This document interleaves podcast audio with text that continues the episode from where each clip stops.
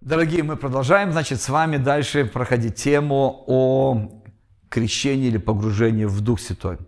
И, конечно, если мы изучаем эту тему, мы должны знать, в кого мы погружаемся, или что это означает погрузиться в Него, в Дух Святой. Потому что слово крещение – это есть погружение, баптизо, погрузиться. Иисус начал об этом уже заранее говорить, когда он еще был при жизни, при служении. Он начал готовить своих учеников и начал говорить такие вещи, что он должен будет уйти, и должна прийти эта личность. Поэтому мы с вами сейчас будем изучать, что это за личность и что означает быть погруженным в Него. Евангелие от Иоанна, 14 глава, 12 стих и ниже. Иоанна 14, 12. «Истина, истина говорю вам, верующий в Меня, дела, которые творю Я, и Он сотворит, и больше этих дел сотворит, потому что Я к Отцу моему ухожу. И если чего попросите у Отца во имя Мое, то сделаю, да прославится Отец в Сыне. Если чего попросите во имя Мое, Я то сделаю. Если любите Меня, соблюдите заповеди Мои, и Я умолю Отца, и даст вам другого утешителя. Да пребудет Он с вами вовек. Духа истины, которого мир не может принять, потому что не видит Его и не знает Его. А вы знаете Его, ибо Он с вами пребывает и в вас будет. Ну, это много, как бы, мы прочитали, но это место знакомое для многих верующих. Но что Иисус на самом деле имел в виду? А, к концу своего служения Он начал готовить учеников, что придет ну, замена Ему, что вместо Него будет другая личность. Потому что Иисус на самом деле восполнял все нужды их. Он стал вначале их учителем, они так и назвали его раби, то есть по, по современному равин. Но через какое-то время начал, начал их называть «вы мои друзья», потому что я поделился всем, что у меня есть и так далее. И потом вдруг он начинает, он говорит, я должен буду уйти. Ученики не понимают, потому что у них все мышление, что он будет царем. И что все, приходит царство Израиля. И поэтому они не понимают, я бы сказал так просто, не догоняют, о чем он говорит. Но он начинает им объяснять, я должен уйти, и я уйду. Я восполняю сейчас ваши нужды. Я с вами, то есть по любым вопросам вы обращайтесь ко мне. У вас не получилось изгнать беса? Окей. А, я вас не ругаю, наедине объясню почему-то, я это сделаю за вас. Я вам даю силу, что вы сходили, там послужили, проповедовали Евангелие, потому что я не могу во все деревни пойти, поэтому я посылаю вас по двое, по трое в другие там поселки, и я даю вам силу исцелять больных, изгонять бесов. И вы видели умножение, которое я делал а, хлебов и рыбы, чтобы дать... То есть Иисус, Он для них был как бы в то время все, всем. И у них, конечно, уже пришло у многих откровение, что это и есть Мессия, что это и есть царь Израилев, которого ждали, ждали все эти пророки, все, и ждал весь Израиль. И вдруг он начинает об этих вещах говорить, что он должен уйти, и его заменит другой кто-то. И, конечно, он называет его утешитель. По-гречески это слово идет как параклетос. Он придет вместо вас. Оно имеет много значений, это слово, поэтому тут просто берется одно из значений – утешитель. Но если так вот взять и немного понять, что означает это слово, тогда мы можем понять, что он имеет в виду. От этого слова происходит также по-нашему, можно сказать, адвокат если так вот взять к нашему времени. В этом слове параклетов входит там много как бы значений. Это и заступник, это и ходатай, то есть адвокат, это и утешитель, это и ободритель, это укрепитель и так далее. То есть такие многие-многие синонимы значения к этому идут слова. Но мы должны понять, что это значило в то время. Потому что в современном христианстве многие люди стали считать, что все, мы получили Духа Святого, Он все будет делать. Но в то время так не происходило. И тогда мы должны понять, что Иисус имел в виду, кто это такой утешитель. Вот, допустим, я покажу простой пример. Мне нужен вот Рома, там, ну, Роман, подойди ко мне сюда. Вот если вот сейчас мы как раз мы поговорили о судах немного, нарушили, мы можем взять адвоката, лоера, который пойдет и будет выступать за нас. Я даю ему все бумаги, вот такие так, вот у меня тикеты, штрафы за скорость, я тракист, и, пожалуйста, отсуди, иначе будут баллы и так далее, и так далее. Он все исследует, и он, конечно, там ходит, и порой даже, может быть, на некоторые там слушания нам порой даже не надо идти, потому что он должен прийти, дать бумаги и так далее. Он выступает за нас. В то время так вообще не работало. В то время, когда Иисус говорил эти вещи, каждый лично должен был выступать за себя.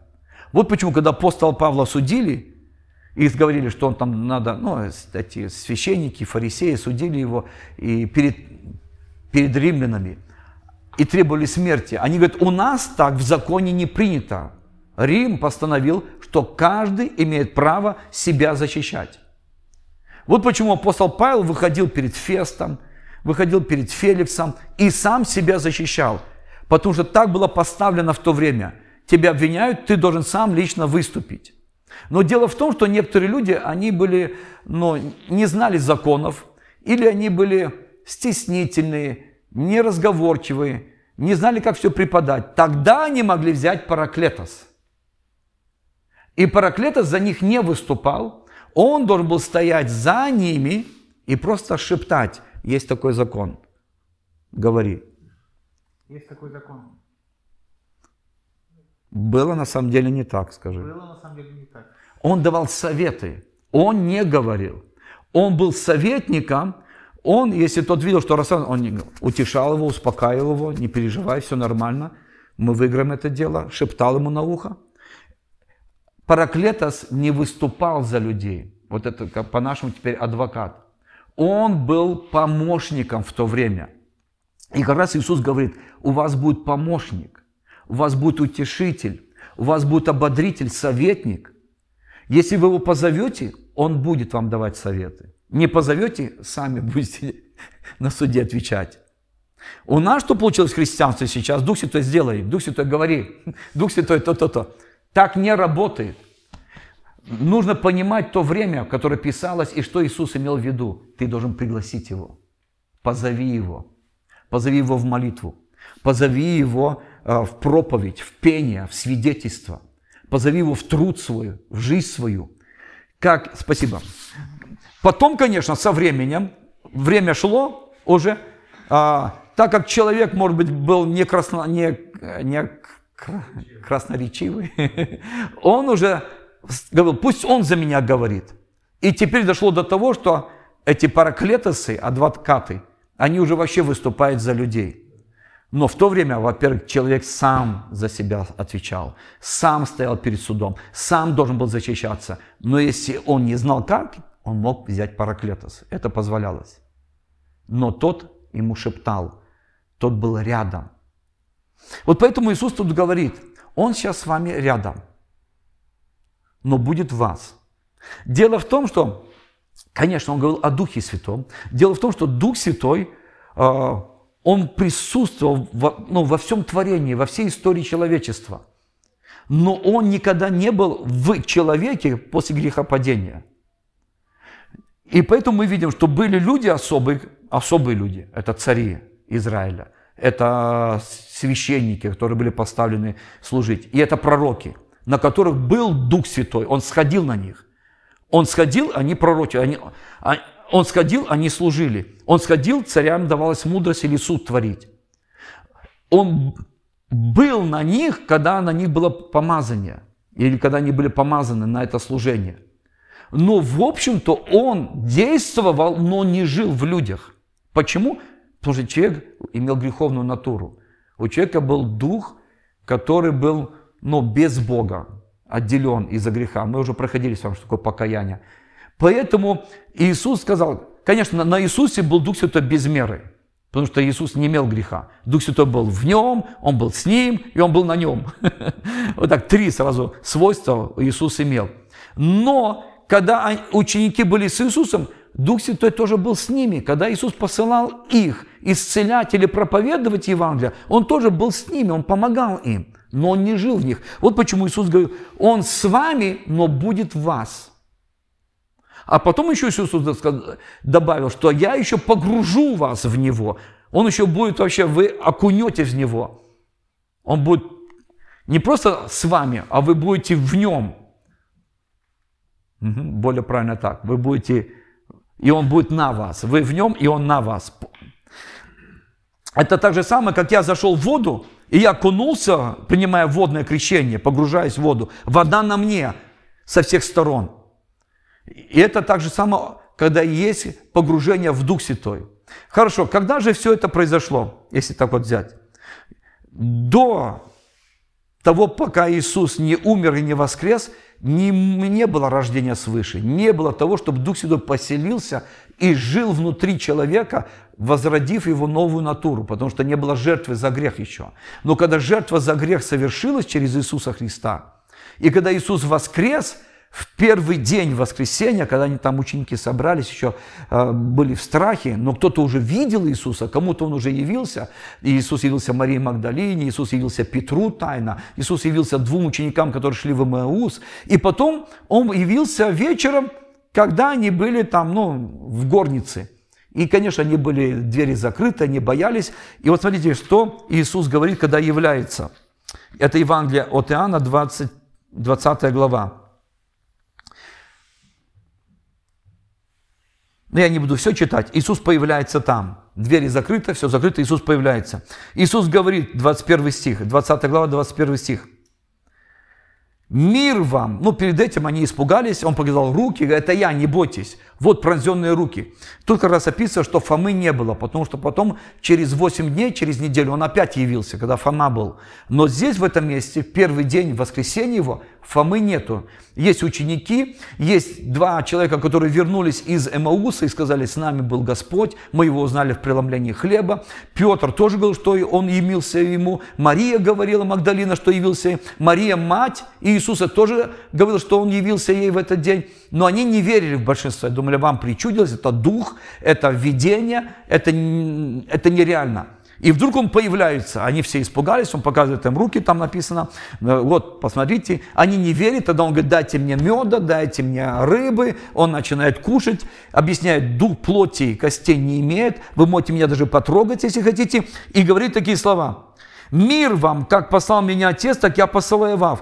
22 стих, смотрите, сказав это, дунул и говорит им, примите Духа Святого. Кому простите грехи, тому простятся, кому оставить грехи, на том останутся.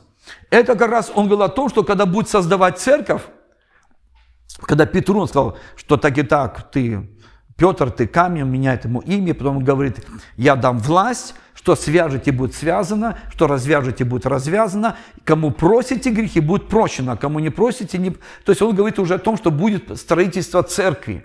То есть начнется духовное строительство. Но вот, этот, вот это место он дунул и говорит, примите Духа Святого. Что это такое? Они на самом деле, мы видим, что они получили, как мы говорим, крещение или наполнение Духом Святым только лишь через 50 дней, в день Пятидесятницы, на 50-й день после Пасхи. Что же здесь было? Здесь было рождение свыше.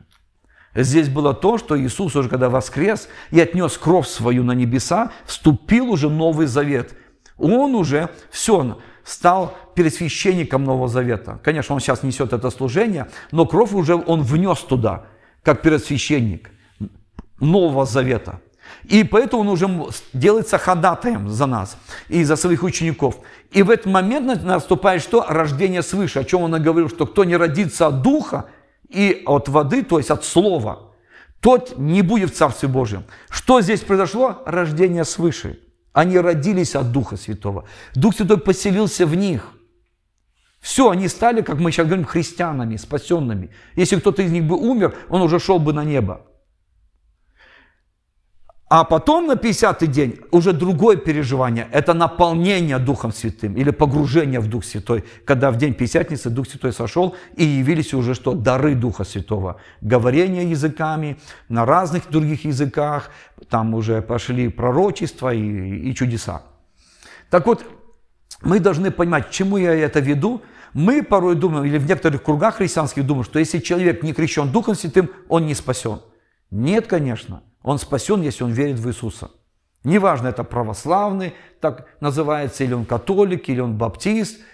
Пятидесятники некоторые круги считают, не говоришь на языках, не спасен. Конечно, это неправильно. Правильно то, что они еще не говорили на языках, но уже приняли Духа Святого, который дал на рождение свыше. Они стали детьми Божьими. А вот наполнение – это уже другое. И наполниться может любой человек, и православный, и католик, и баптист, и пятидесятник заново наполнится, если забыл, что, что такое наполнение, призабыл, пусть заново наполняется. Поэтому, поэтому мы видим, что э, это два разных переживания, чтобы мы понимали. Теперь мы возвращаемся. Когда он говорит, примите Духа Святого, они приняли, они родились свыше, он поселился в них но они еще не были погружены в него, чтобы служить с ним, работать с ним, чтобы он строил через них церковь. Только когда сошел Дух Святой, тогда начало строительство церкви. Это у нас будет тема, совсем другая уже в будущем, как церковь строится. И без Духа Святого невозможно построить церковь. Если люди будут строить церковь без Духа Святого, это будет строение человеческое, и она развалится когда-то. Потому что все должно быть испытано. Хорошо, теперь мы возвращаемся к этой личности, где Иисус начинает говорить. Итак, Он говорит, что Дух Святой, Он, когда Иисус служил, Он с вами, но будет вас. Это получается. И еще есть Дух Святой, который на людях. Это уже люди были помазаны как на служение, цари, священники и пророки. Получается, есть три Э, три свойства, ну или неправильно сказать, не свойства, а три позиции Духа Святого у человека. Дух Святой, Он со всеми людьми сейчас в этом мире. Какая его работа? Обличить людей в этом мире о грехе, о праведности и о суде. Вот его работа. О чем Иисус как раз говорил уже чуть дальше. Понимаете, вот это 14, 15, 16 глава, 7, это все, это все в один вечер было. Это когда он умыл им ноги, это начиная с 13. Это как бы все одна история. И там очень много он говорит, поэтому разделили на главы. Но вот здесь он говорит такие слова. А если чуть-чуть дальше он говорит, что когда 16 16 глава, 7 стих. «Истину говорю вам, лучше для вас, чтобы я пошел, если я не пойду, утешитель не придет к вам, если пойду, то пошлю его к вам. Когда он придет, он что будет делать? Обличать мир, не вас. Дух Святой нас не обличает. Даже если я буду грешить, он меня не обличает. Меня обличает не Дух Святой. Меня обличает мой возрожденный дух, моя совесть обличает. Вот сказано, если совесть вас не обличает, вы имеете смелость молиться, служить. Но если ваша совесть обличает – то есть мучает вас, терзает, то вам надо навести порядок вначале, перед тем, как вы будете там молиться или служить. Почему? Потому что Он не наш обличитель, Он наш утешитель. Нужно понимать эти вещи. И многие считают, что Дух Святой, если мы согрешили, Он все, нас там Извиняюсь, это молодежь говорит. Нет, конечно, это не его работа. Он обличает мир грешников – о грехе им говорит. Говорит о праведности, то есть как получить оправдание через веру в Иисуса, в Его страдания. И он также обличает, что будет суд над этим миром. Поэтому даже люди неверующие, которые даже в Бога, ну понимают, когда какие-то катаклизмы, говорят, о, это суды Божьи. У них прямо вырывается. Потому что понимают, что есть суды Божьи на этой земле. Поэтому это его работа. Обличить этот мир о грехе, о праведности, о суде, чтобы людей привести к Богу. Но с нами у него другие отношения, другая работа. Потому что теперь мы с ним соединены. Как муж с женой соединились, сказано, что мы сейчас соединены с ним вместе. И, конечно, муж жену поправляет, и он будет нас поправлять, но он не обличитель. Обличитель – наша совесть возрожденная. О чем мы будем говорить чуть больше, уже позже, что это такое. Хорошо. Теперь мы дальше хотели увидеть. Значит, это личность. И тут как раз Иисус говорит такие слова. Я не буду все места зачитывать. В основном они записаны 14, 15, 16 глава. Вы там в три главы прочитаете, найдите, где Иисус говорит о Духе Святом. Что Он напомнит вам будущее, что Он будет то, что, открывать вам то, что слышит на небе, то есть давать откровения. Что Он напомнит мои слова, мое учение, которое... Потому что Иисус говорит, я могу вам много чего говорить, но вы не можете вместить. Когда Он придет, Он начнет продолжать, объяснять. То есть Он полностью меня заменит. Они не понимают, они привыкли к Иисусу, они не понимают, о ком Он говорит. И вот почему они говорят, Петр говорит, я за тобой пойду, мы опечалились они, что Он уходит, куда ты уходишь, не понимают. Вот это лучше для вас. Вы сейчас не понимаете, что я говорю, потому что ваши мозги еще так приземленные. Вы в первом классе. Учитель, который преподает, он знает программу первого класса и десятого класса. Но первоклашка не может понять десятый класс, надо расти. Вот он будет давать вам рост. На самом деле, кто дает духовный рост, это Дух Святой, который нас учит через Слово. Он оживляет Слово, Он объясняет Слово, и мы тогда духовно растем через эту духовную пищу. Поэтому, говорит, Он меня заменит, как я вас зачищал, как я вас обеспечил, как я вас учил и был вашим учителем, это все будет делать Дух Святой, потому что я ухожу как личность, а Он как личность придет и заменит меня.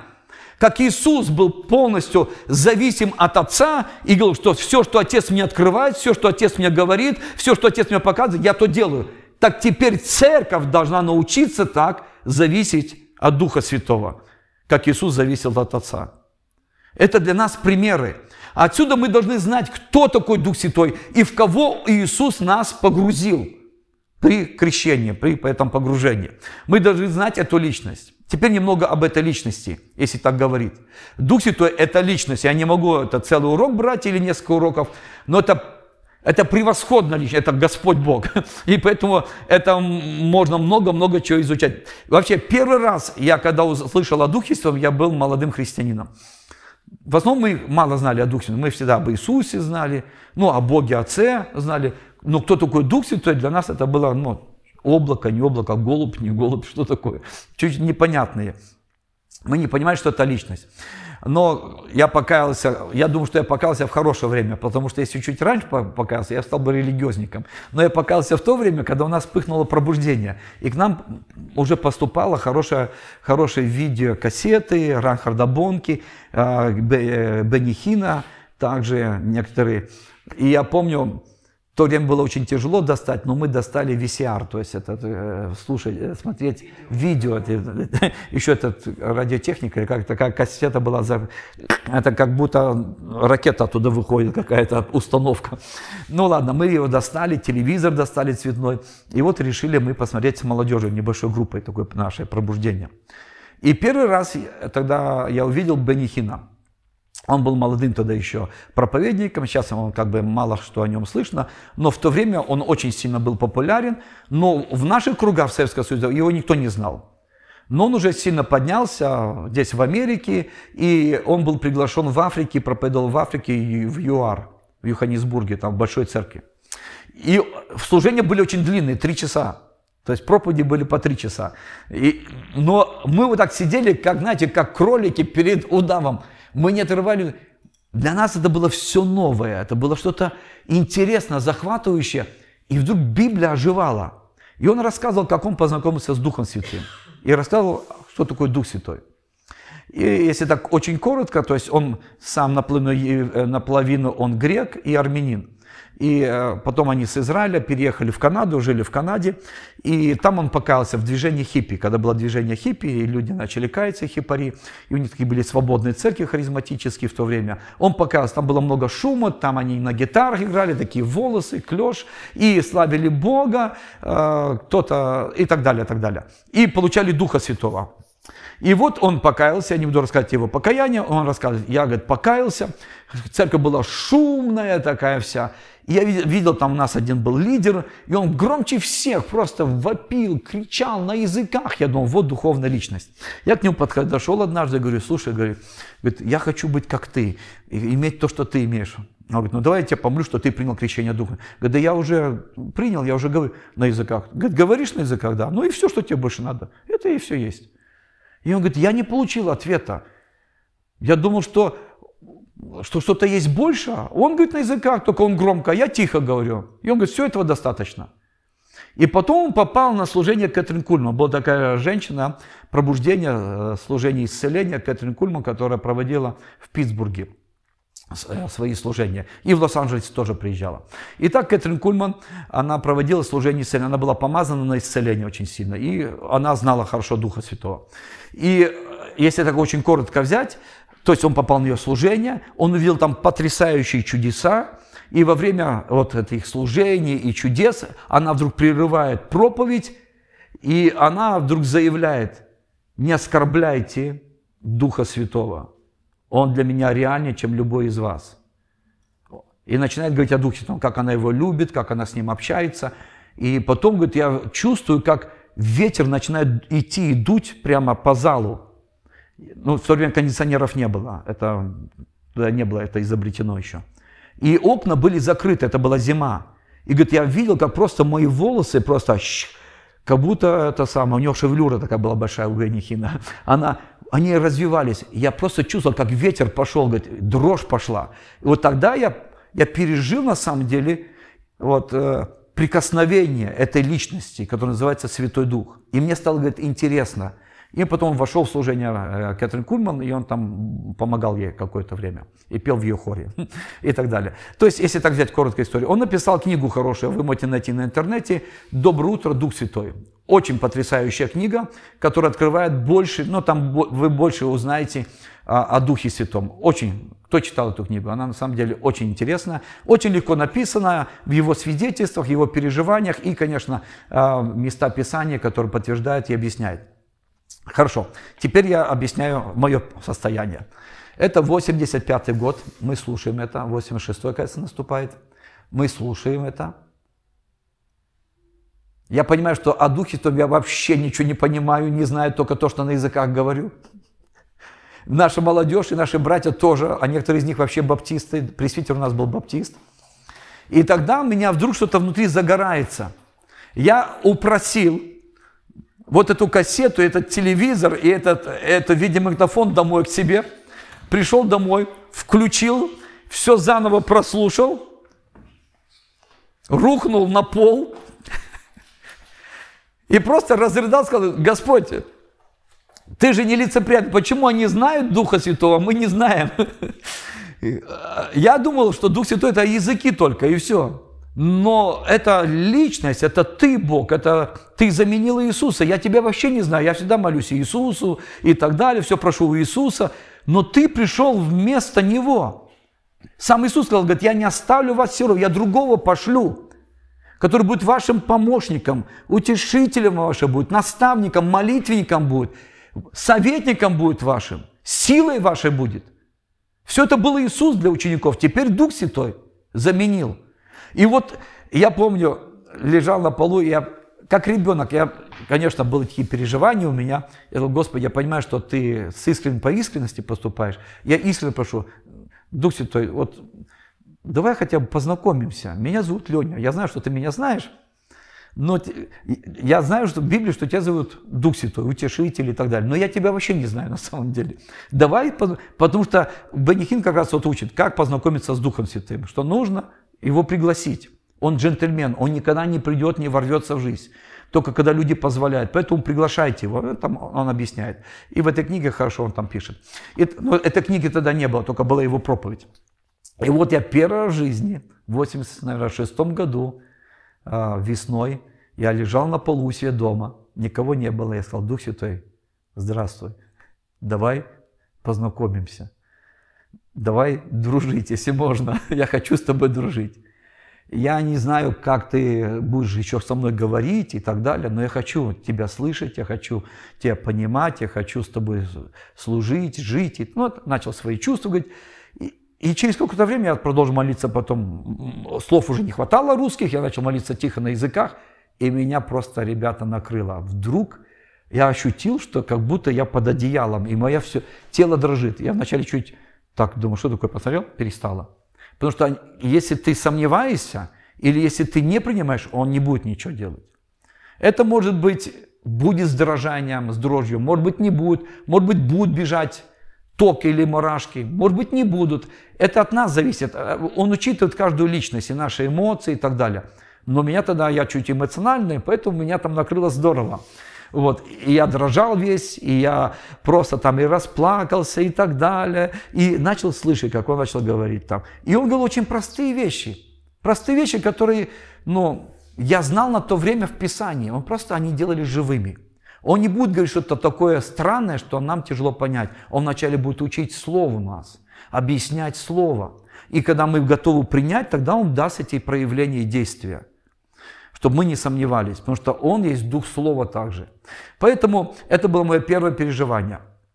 Вот. И э, что я вижу из Писания, что церковь первая, ну вот Иерусалимская церковь, первая, она познакомилась с Духом Святым, потому что они тоже его не знали. Вот почему Иисус начал объяснять. Говорит, когда Он придет, конечно, очень много, если, я не буду тебе говорить, какие споры есть в христианском мире, они в основном, многие церкви еще в Средневековье поругались. И начались другие деноминации. Ну, такие еще религиозные. Потому что они говорили, это от Иисуса исходит, нет, это от Отца исходит. Да неважно, от кого исходит. Я верю, что не исходит. Он и шел а, от Отца во имя Иисуса. Иисус его послал от Отца. Потому что он говорит, я умолю Отца. Я умолю. Даже если я ошибаюсь, это не так важно. И не надо из этого ссориться. Самое главное знать его, кто он такой.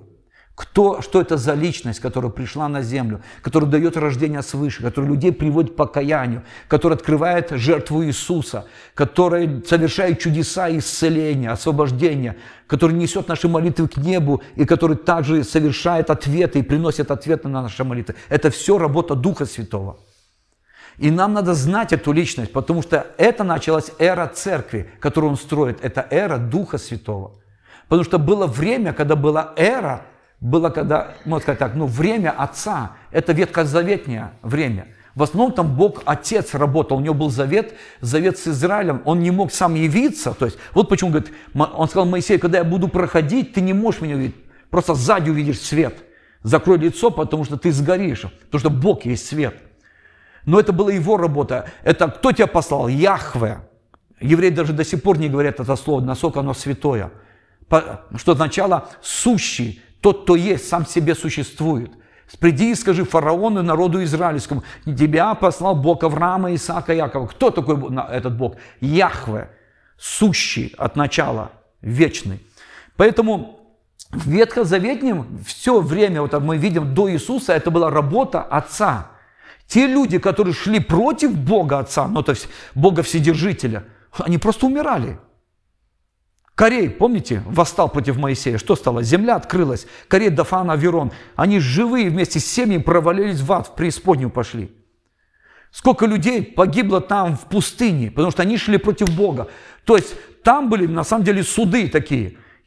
Хорошо, те люди, которые шли против Иисуса, когда Иисус служил, Иисус не так долго служил, три с половиной года берется, но те люди, которые шли против Него, как он к ним относился? Вот я отрекаюсь от вас. Я скажу, что я вас не знаю. Когда вы будете стоять на суде, я скажу, я вас не знаю. Они скажут, мы то, то, то, другое. Я говорю, я вас не знаю. Все. Вот что он говорил, горе тебе, Харазин, горе тебе. Он не убивал их, он просто от них отрекся. Те люди, которые идут против Духа Святого, как он действует? Он просто покидает людей. Вот почему у него образы есть разные, чтобы нам легче понять. Один из образов какой? Голубь. Если ты махнешь рукой, голубь что, улетит. Но если ты будешь кормить его, он к тебе на руки придет даже. То есть, это, конечно, мы чуть-чуть затронули, затронули Троицу, что она едина, но она отличается, личности отличаются в характере. Характер, можно сказать, и один, но, но поведение другое они, Бог один, но в трех лицах. Ладно, это другая тема. Когда-нибудь будем изучать, что такое Троица, чтобы понять, кто такой Отец, кто такой Сын, кто такой Дух Святой. Но мы больше сейчас говорим о Духе Святом. Так вот, нам нужно понимать, что первая церковь, она начала знакомиться с Духом Святым. Следующая, она начала с Ним дружить, общаться. Когда ты дружишь, ты общаешься. Вот почему апостол Павел пишет, 2 Коринфянам, 13 главе заканчивает как? благодать Господа нашего Иисуса Христа, любовь Бога Отца и общение. Многие церкви так заканчивают свои служения, никакого общения нет, то идут кушать друг с другом, или играть в игры, или кино смотреть, телевизор. Но первая церковь, она имела общение. Это было что? Это было постоянно у них. Они, во-первых, зна- познакомились, Иисус представил, они стали знакомиться с Духом Святым, приглашать в их дружбу, и потом они начали общаться с Ним. И следующие они начали с Ним сотрудничать. Вот почему видим, что первая церковь имела потрясающие чудеса, потрясающий рост, покаяние. Конечно, она имела гонения, но имела и утешение от Духа Святого. Он ободрял и утешал их. Вспомните, Деяние 15 глава. У них споры. Надо языческим церквям, то есть не евреям, а те, которые стали христианами, там армяне, греки, римляне, надо ли им исполнять закон Моисея, надо ли им обрезываться, надо ли им субботу соблюдать, то есть о чем мы говорили там, надо ли быть субботниками, надо ли э, кушать кошерную пищу только. Они спорили, они не могли... И Петр говорит, я пошел к Корнилию, Бог не посмотрел, что это, что это римляне, и наполнил их Духом Святым, и они приняли водное крещение также. Они спасены. Павел рассказывает, как люди спасаются в других городах, в других странах, а стоят люди-законники, христиане, они христиане, но евреи. Стоят и говорят, нет, это вам недостаточно. Мужчин под нож. Женщинам молчать, косынка и так далее. Украшения все снять и тому подобное. Пища, только барашка или вегетарианская пища. То есть споры были. Чем закончилось? Так угодно Духу Святому.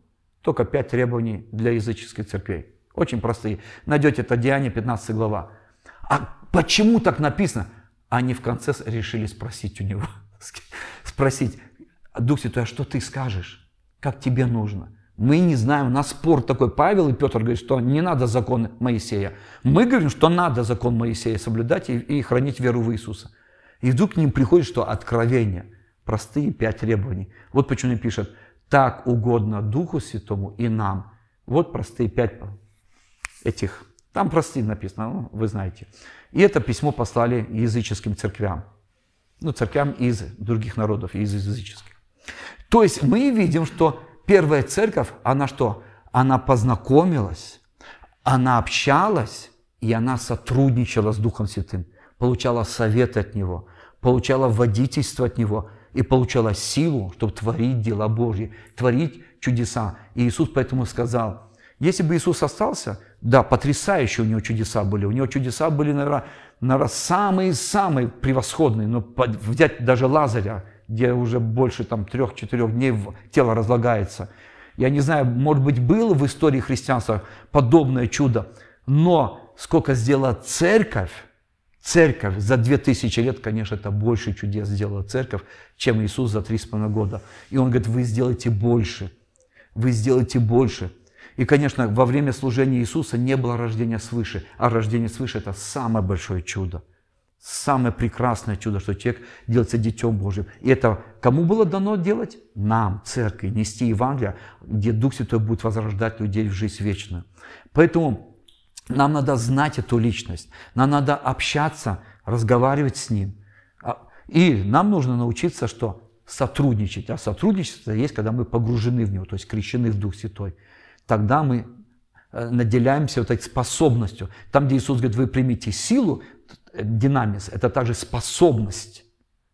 И вы начнете что? служить, свидетельствовать, трудиться. Как? Не сами, а с Ним. Приглашайте Его в служение, приглашайте Его, а Он приходит с дарами. И поэтому дары будут Его вам явлены.